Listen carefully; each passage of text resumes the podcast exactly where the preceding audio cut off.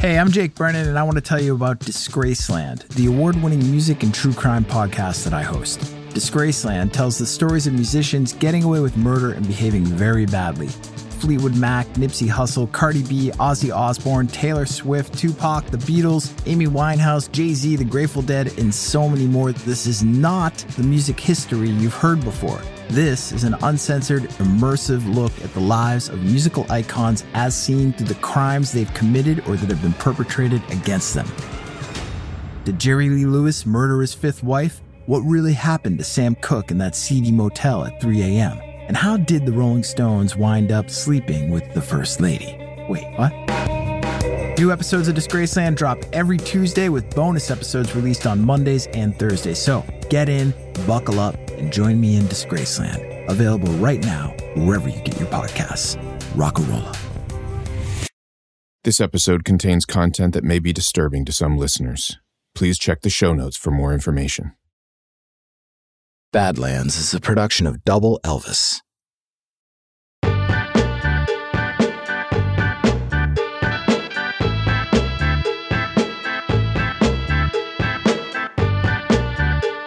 The stories about Michael Vick are insane. It took just one search warrant for him to go from one of the NFL's most iconic players to its most vilified. He bankrolled a dogfighting operation on his property in rural Virginia. He bred his dogs to do a very specific task to fight and kill. And when a dog couldn't fight anymore, it had only one fate a bullet in the head and a shallow grave out back. But before Michael Vick's extracurricular activities were discovered, he was part of some of the greatest sports moments in history. Unlike that clip I played for you at the top of the show, that wasn't from a great sports moment. That was a preset loop from my Mellotron called Crouton Crusaders MK2. I played you that clip because I can't afford the rights to FSN Pittsburgh's broadcast of the Pittsburgh Pirates win over the Houston Astros in a nearly five hour game. And why would I play you that specific slice of 16 inning cheese could I afford it? Because that was one of the biggest moments in sports on April 25th, 2007. And that was the day that investigators discovered the bodies of eight dogs buried just below ground level out back behind the Bad News Kennels, Michael Vick's top secret dogfighting operation. On this episode, dogfighting rings, shallow graves, search warrants, and Michael Vick. I'm Jake Brennan, and this is Badlands, Season 6, Sportsland.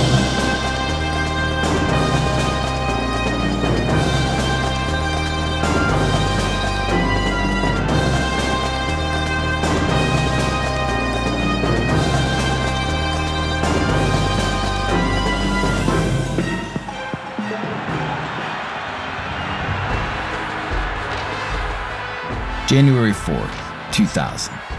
The atmosphere at the Louisiana Superdome was electric.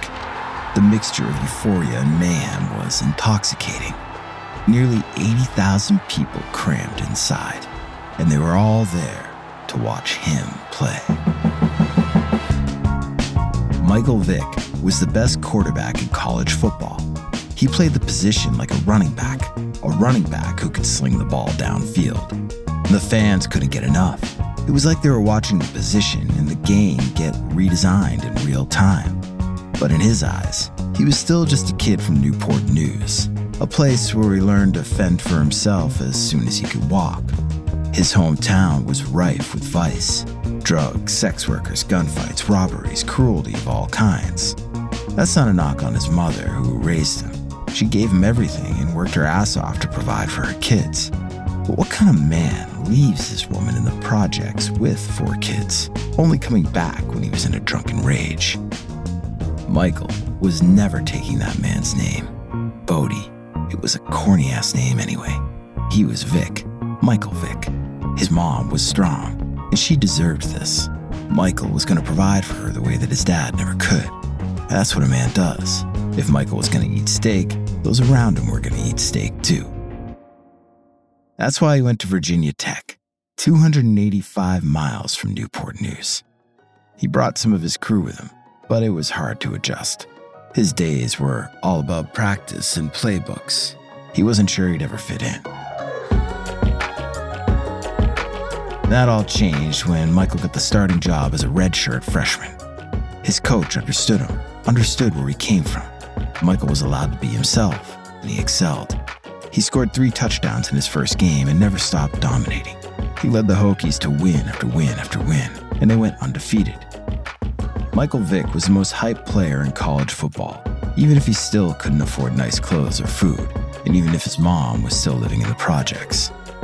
Michael couldn't wait to get to the pros, and then he would finally get his, and his mom would get hers, and his boys would get theirs. On this night, playing the Sugar Bowl at the Louisiana Superdome, Michael accounted for 323 of Virginia Tech's 503 yards of offense all by himself. Each time the ball snapped, the whole world slowed down. It was the only time he felt totally in control. And although the Hokies lost that game and thus the national championship, Michael Vick knew he had just experienced the most important night of his life. He returned to Virginia a hero. That he began the next season a hero. The Sugar Bowl loss was in the past, he was moving on, excelling, dominating. During a throwaway game against unranked Pittsburgh, Michael got the snap and everything slowed down for him like it always did. He gripped the ball tightly in his hands. He dropped back. His eyes scanned the field. He found his receiver. With the ball in his left hand, his throwing hand, he cocked his arm back to make a dramatic pass. And as he did, he felt his leg twist ever so slightly. And suddenly, he dropped to the turf. The pain was searing. He winced and grabbed at his leg with his hands. A high ankle sprain. Dangerous for any quarterback, but especially for one who used his legs like Michael Vick did.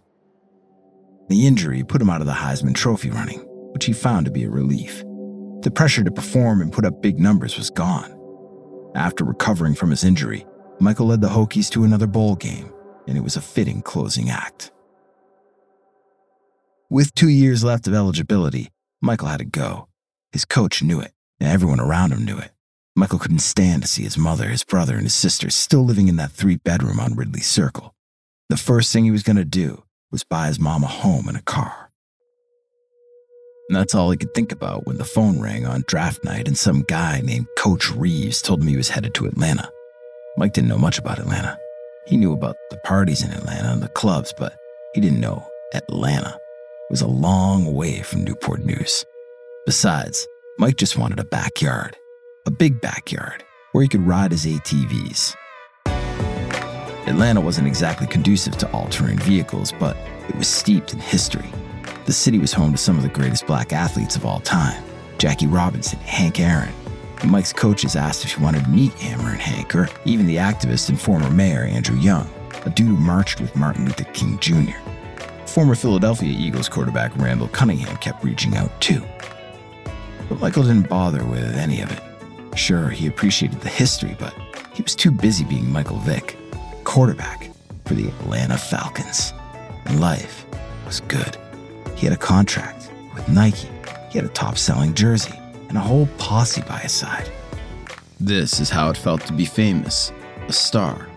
Even the Falcons owner, Arthur Blank, was at his beck and call. The man who founded Home Depot loved nothing more than getting Michael whatever he needed. Kings command respect.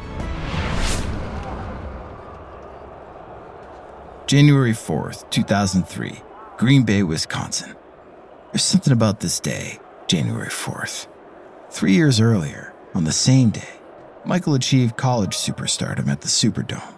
Now he was about to reach professional superstardom status at Lambeau Field the NFL's most historic venue. This was the place where Vince Lombardi roamed the sidelines, the home of Bart Starr and now of Brett Favre. 65,000 people packed into this frozen football tundra. Michael hated the cold, but he loved shutting all those people up. He dropped back for his first pass, and everything fell silent. The deafening crowd, the chaos, it all stopped. Right in Warrick Dunn's chest, 17 yards. Boom, another completion, touchdown. Michael was unstoppable. It was late in the second quarter, and the two minute warning sounded. Michael took the snap and started rolling to his right. He saw the guy in the corner of his eye, a barreling lineman charging towards him. Mike did all he could do. He shoved him down and escaped. When he'd been on the streets of Newport News, 285 pound defenders no longer seemed scary. So Michael cut across the middle of the field, bursting all the way down to the Packers' 28 yard line. It was a huge gain, setting up a field goal. The Falcons staged a shocking upset over the Packers, 27 to 7. Michael Vick came into Lambeau Field and didn't just win, he dominated. From there, the good times only got better. There was a saying back in Newport News you either ball, jail, or die. And Michael was certainly balling. The best day of his life was when he sat across from Falcons owner Arthur Blank and signed his name to the largest contract in NFL history 10 years and $130 million. Holy shit. This was enough money for him, his mom, his Aunt Tia, his siblings, his boys, and all of their kids, too. Michael was on the cover of the Madden video game. His number seven jersey was everywhere. The NFL was Michael Vick's league. At the 2005 NFC Championship in Philadelphia, a Super Bowl berth was on the line. Donovan McNabb was on the other side of the field. Michael knew him from college. He shadowed Donovan and he leaned on him for advice. By the end of this game, one of them would become the third black quarterback to ever play in a Super Bowl. They were changing the position forever. But on this night, Michael wasn't in a celebratory mood. He was just trying to survive. Before the game, Donovan McNabb saw Michael all bundled up and told him he had already lost. McNabb was right. Michael didn't stand a chance. He didn't even see Jevon Kearse coming. The freak plowed into Michael from his blind side. He only ran the ball four times, and the Eagles kept coming at him. It was an unforgivable onslaught. Michael Vick's Falcons didn't score a single point in the second half. But Michael didn't let the loss bother him. He was happy to see McNabb go to the Super Bowl. Besides, his boys were throwing him an end of season bash. The party was going to go all week long. There would be women and alcohol to ease the pain and the worst loss of his career would just fade away like smoke from his blunt. At that moment, Michael Vick thought the party would never end. But the party always ends, and the guests all start to leave. And then someone flicks on a light, and the wreckage that's suddenly in plain view is nothing short of horrifying.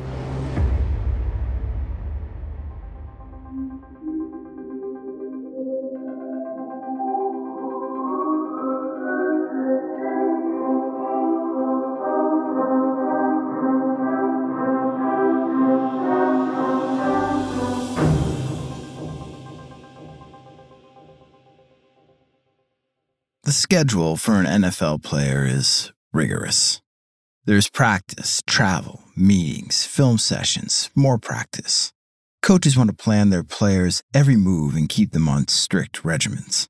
You can't get in trouble if you're spending all of your time at the team facility. That's how the thinking goes, anyways. But today was Tuesday, the only guaranteed off day of the week for an NFL player.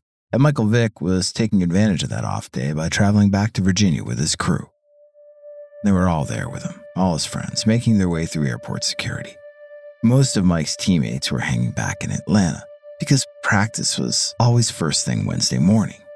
Brian Finneran, one of the team's best receivers, asked Michael the same question every week Did he want to come over and watch Monday Night Football?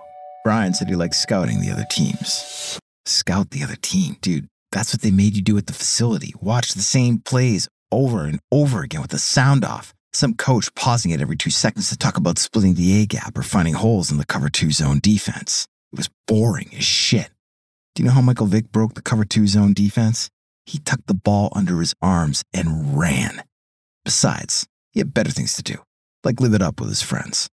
And that's what he was on his way to do today, on one of his cherished off days during the 2004 season. As his crew passed through the other side of the TSA checkpoint, one of the guys saw a watch that looked like Michael's, so he grabbed it. And then they boarded the AirTran flight. And that was Michael's favorite endorsement deal. It was even better than Nike or being on the cover of Madden. Free flights for him and everyone in his crew. a literal ticket to the world, or to Virginia, anyways. When the plane landed in Virginia, Michael's phone blew up.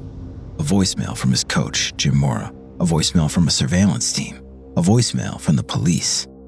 Turns out, the watch that one of his friends snatched from the conveyor belt wasn't Michael's. It belonged to a TSA agent. Michael told everyone to chill. Honest mistake. He'd return it tomorrow once he was back in Atlanta. That was before all the bottles of Hennessy, before the dozens of blunts, before the stripteases and total debauchery. The next morning, Michael staggered back to the plane. Every time he dry heaved, his head throbbed a little harder. Returning some guy's watch wasn't at the top of his to do list. He needed to drag his ass onto the plane and get the fuck back to the field. Practice was in two hours. When Michael finally staggered into the stadium, Coach Mora was waiting. Coach Mora was furious. Where was that watch? Why were people in Michael's crew swiping shit from airport security? Didn't he realize what a fucking big deal this was? Didn't those guys realize how much Michael had to lose? Michael assured him it was all good. He'd figure it out. He'd forget to return the watch when the plane landed, but he'd do it after practice. But after practice, Michael was running late for dinner at his favorite steakhouse, the watch would have to wait. It took days for Michael to return it. And more days meant more chats with Coach Mora and more warnings about the guys he was hanging out with. Michael had been through those conversations before. Coach Reeves was always telling him to look out for himself. Michael loved Coach Reeves. They met once per week talked about life, fatherhood, and adulthood. Michael wanted a family. He met Kijafa in 2002 and wanted to give her the life that a woman deserved. The same kind of life he was giving his mom now. But Coach Reeves went a little far sometimes. He'd been in the NFL for 45 years 12 as a player and 33 as a head coach. He knew how it could end for guys like Michael the schemers, the fraudsters, the hangers on. He even called Mike's friend Quanis and told him to keep Mike's interests in mind. One careless mistake could take down Michael's career. Don't expose him, Coach Reeves said. Do you hear me? Michael's friend didn't follow the unsolicited advice. He wondered if Peyton Manning's coach called Peyton's boys and told them to watch themselves. For Michael, he didn't come this far just to leave his crew behind. They all got a key to Moonlight Drive, his hideaway in rural Surry County, Virginia. Moonlight Drive had acres of land for ATVs, for outdoor parties, and for the bad news kennels. Michael loved dogs, ravenous dogs. They made him feel safe and protected. But he couldn't have any as a kid, not in public housing. So he kept his dogs on the street, in the alleyway. It was what a man did. The guys who ran the streets always had bulldogs and pit bulls. Those motherfuckers were mean. They could rip you apart. Michael Vick saw a lot of dogfighting as a kid. It was part of the culture in Newport News, and these fights were insane. Guys drinking 40s and throwing bills, lighting up J's. The police didn't give a shit. They just drove right on by, and nobody ever got in trouble, for a while at least. Hell, you were more likely to get hassled by just walking down the street. One of the biggest guys in Newport was Tony Taylor. He took Michael to the fights early, showed him how things were done. And when Michael and his friend wanted to start their own kennel, they knew where to turn. Tony was with Michael almost every day from April through June 2001, teaching him which dogs to target and how to train them. You gotta get a dog that goes for the legs, he said. Michael's stable of dogs that he was fighting grew to 15. And That's when he sent Tony on a mission. He needed a place to house these beasts, somewhere private. The reports were all over the local news. Dogfighting rings busted left and right, one in Chesapeake Bay just recently. But you know why those guys got caught? Because they weren't discreet. So Tony found a place. Moonlight Drive was what Michael always wanted big enough to house not just all of his friends, but also all of his dogs. They built barns, kennels, and an infirmary out back. There were staging areas for fights. The Bad News Kennels took their dogs all across Virginia and the Carolinas. But discretion was key, and Michael's friends always set things up. Michael wasn't sure who the other dudes were who showed up to fight, but he didn't ask. Michael just bankrolled the whole operation. Money gave him that power. Hold up. We're about to get into an especially gruesome and disturbing part of this story The graphic depictions of dog on dog violence and man on dog violence can be a real tough slog. So if you're easily bothered by that kind of thing, we don't blame you. We kind of are too. We're just letting you know you may want to skip ahead a few minutes. All right, here we go. One of Michael's friends would lead the pit bulls in by the collars. They'd been training all week. They were taken to opposite sides of the room where they were held back. You could tell they couldn't wait for the moment that they were set free. Their bodies were tense, their muscles rigid, their mouths were shut tight, and their ears were popped forward. They were both ready to do what had to be done to walk out of that room. They were both ready to emerge battered but victorious, and they get the chance to do it any moment now. Ready, set, go. The dogs were on each other in a split second tearing at each other's flesh, barking and growling while on the offensive, and then horrifically whimpering each time they were bit by the other. Thick gobs of saliva oozed from their bloody mouths. Shit! One of Michael's dogs was down and couldn't get up. His hind legs were snapped in two. He struggled on the floor, just wailing over and over a high pitched moan, blood all over the barn floor. the animal was in so much pain, so much distress, so much. Michael's friend's pistol put this one down, right between the eyes. The poor bastard didn't know what hit him. Michael witnessed the whole thing. His buddy pulled the trigger and the gun went off and the dog hit the floor. Other dogs didn't die so easily. Some were hosed down and electrocuted. Some were hanged with a nylon cord wrapped around their neck and strung up around a 2x4 nailed between two trees. Some flailed and kicked and tried to scream as their heads were held in five gallon buckets of water and they slowly drowned. And some were simply slammed into the ground by Michael and his crew over and over until their backs broke or their necks snapped. It made him a little uneasy, but he knew that this was how the business got done. And that's what Tony always told him. If they can't fight, they can't make money. They become a sunk cost and a drag on the business. What do you think happens to a horse when it can't race anymore? These dogs are bred for one thing to fight. There was a spot out back beyond the barns where they buried their decaying fighters. This didn't happen too often, maybe seven or eight times, but when it did, it was taken care of. There was no need to clean up all the blood or do some deep sanitization. This was way out beyond the house and seemingly all civilization. Besides, this is a dogfighting ring. There's no place for the squeamish. Michael didn't like to bring Kijafa or the kids around here. They didn't need to know about this. Nobody did.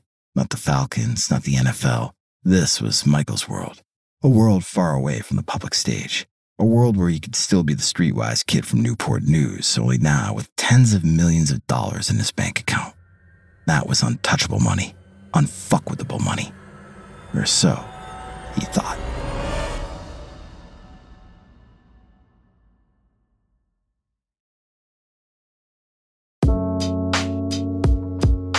In late 2006, the honeymoon was officially over. The Atlanta Falcons were in the midst of another disappointing season, and the 70,000 people packed into the Georgia Dome on this late November Sunday were pissed off.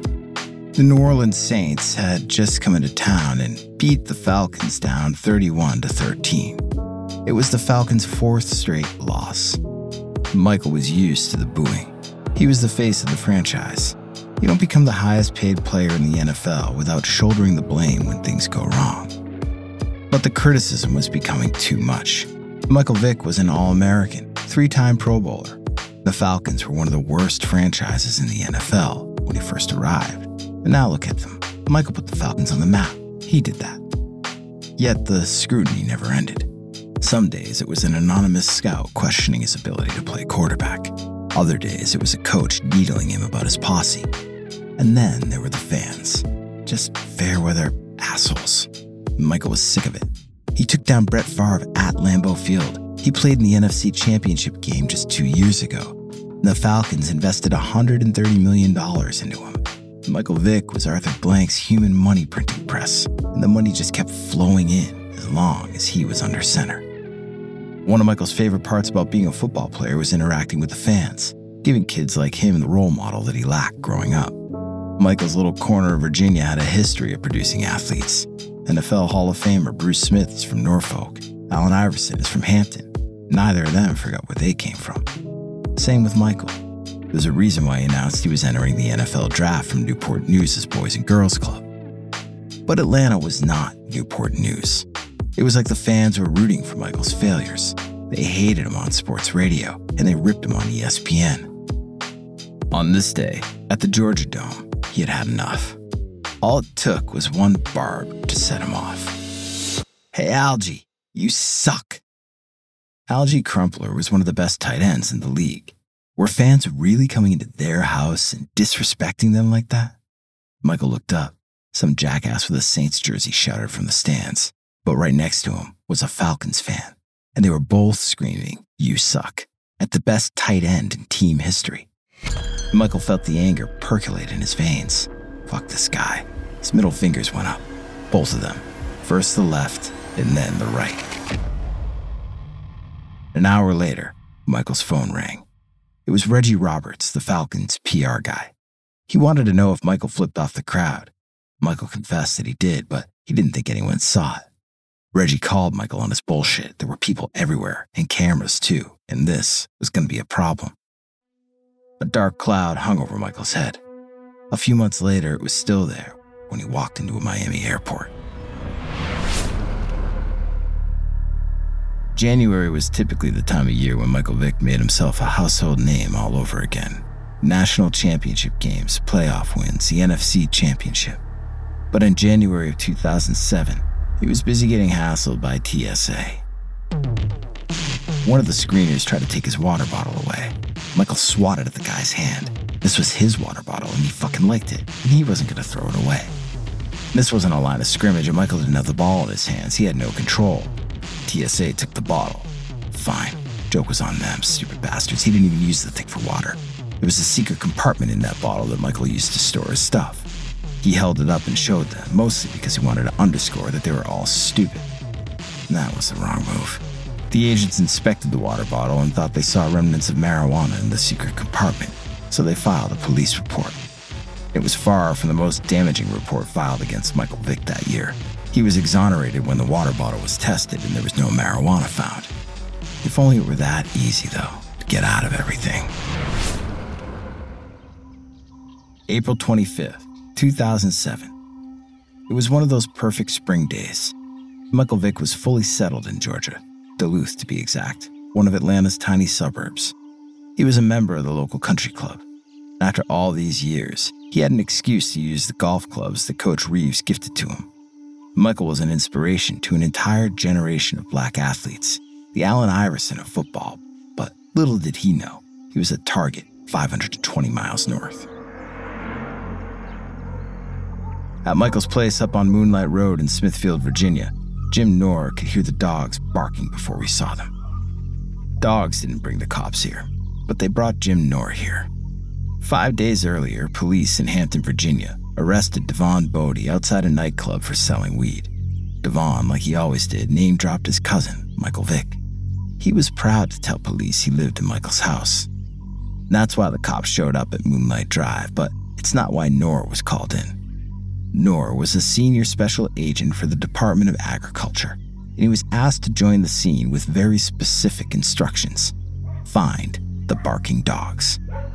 The sounds were getting louder, and Knorr kept walking past the basketball courts, past the fence, and then he saw it.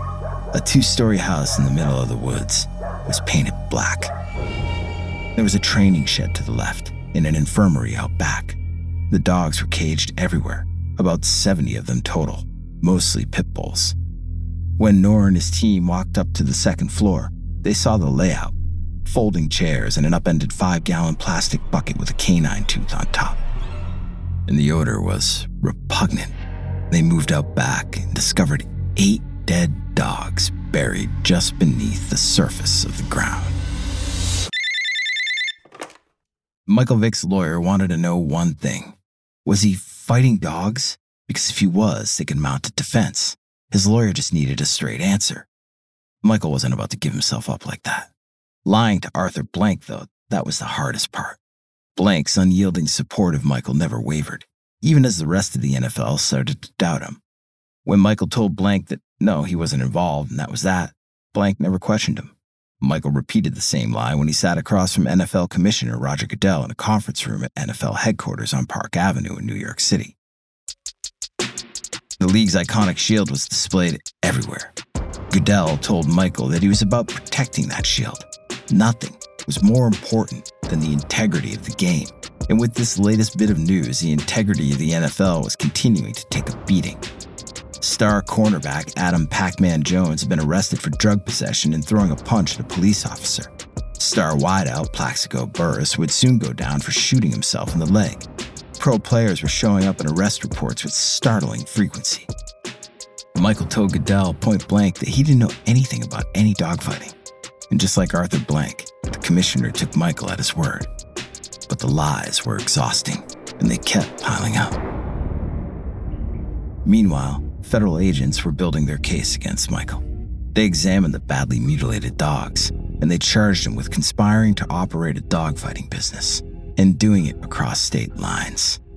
Tony Taylor and two other of Michael's friends also went down, but their names faded from public view. Not Michael Vick. His name was still out there, no longer for being the most famous quarterback in the NFL. Now he was the face of unspeakable cruelty and brutality. This was one onslaught that wouldn't be so easy to outrun.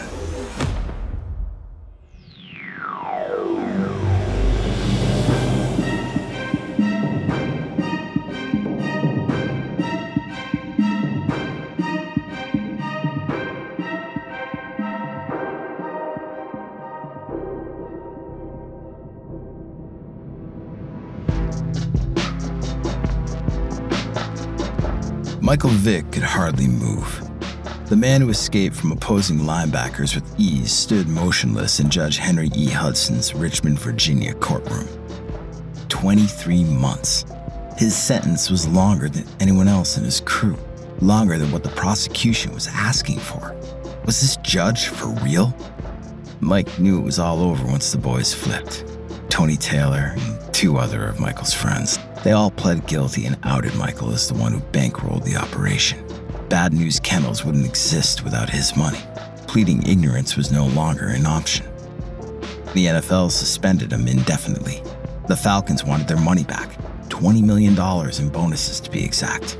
That hurt Michael the most. The Falcons were experiencing their best run in franchise history thanks to him, and now they wanted to take it all away. Then there was Kijafa the kids, his mom, his aunt. Michael didn't want any of them to go back to the projects. The day Michael turned himself in was the worst day of his life. Kijafa was crying on the bed, shaking in distress. His oldest daughter wouldn't stop with the questions. The ride from Hampton to the Richmond courthouse was the most agonizing 45 miles of Michael's life. Babe, let's go back, Kijafa told him. Let's run away. But there was no more running. Michael had no fight left in him. This was all his fault. Michael blamed himself for the pain that he was causing his family. The first days at Leavenworth Prison in Kansas were miserable. Michael was in pure survival mode. Cockroaches on the floor, probably more edible than the slop they passed around for food sordid acts of violence that he could never bear to talk about outside of these cinder blocks. And now, today, on January 23, 2008, one of the inmates was challenging him to a fistfight in the middle of a basketball game. Michael didn't care anymore. He wasn't going to be disrespected like that. His mind raced. He was under center at the Super Bowl. He was at Lambeau Field. He was playing in the NFC Championship game three years ago today. His head was spinning. He wasn't eating or sleeping. He was delirious. Inmate number 33765 183. That's who he was. Michael charged forward, swinging his fist right in this motherfucker's face. He was surrounded by other inmates reaching out at him, pulling him away, and he landed a couple of right hooks. Michael just wanted to stick to himself, and that wasn't hard to do. He'd always been a closed person, never letting anybody see it all. The confines of prison reminded him of the streets where he grew up. Michael knew how to handle himself. He started cleaning toilets in the middle of the night, staying up until sunrise as a way to pass the time, and then he would sleep until noon, work out, read books, and write letters, rinse and repeat. Michael received hundreds of letters each day. Almost all of them were positive. Do the time, one letter read. Don't let the time do you. For the first time in a long time, Michael Vick felt like he was in control of what would happen next. You either ball, jail, or die. 548 days later, a financially and morally bankrupt Michael Vick was released from Leavenworth Federal Prison. Some would argue that's not a lot of time for a man who routinely oversaw dogs hanged, beaten, electrocuted, and shot. According to Michael Vick, however, it was enough time to plot a redemptive second act. The NFL was easily convinced. Just months after he became a free man, NFL Commissioner Roger Goodell conditionally lifted Michael's suspension from the league, and the Philadelphia Eagles signed him as Donovan McNabb's backup quarterback. Within a few years, Michael Vick was back to starting quarterback and was once again pulling down millions of dollars, and not just from his lucrative NFL salary. Michael acknowledges his past mistakes, a spokeswoman for Nike wrote in 2011, defending the company's decision to sign Michael to an endorsement deal. We do not condone those actions, but we support the positive changes he has made to better himself off the field. More than 10 years later, football continues to support those positive changes. Once the most disgraced player in the NFL, aside from perhaps O.J. Simpson, Michael Vick is five years into his tenure as an analyst for Fox Sports. People think I'm a bad person, he told the New York Post in 2021. But I'm not bad. Michael Vick's career is good, it's alive, it's well. So is his fame and fortune. But as for his reputation, game over. I'm Jake Brennan, and this is Badlands.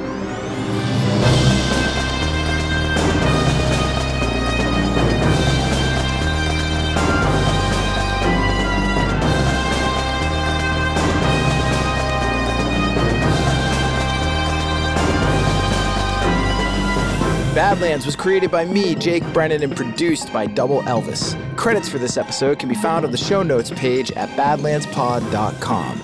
Subscribe, follow, like, rate, and review the Badlands podcast wherever you get your podcast because Badlands is available everywhere. If you love this show, tell someone, tell everyone. Shout us out on social, spread the word, and follow us on Instagram, Twitter, and Facebook at Double Elvis. Hit the show guys.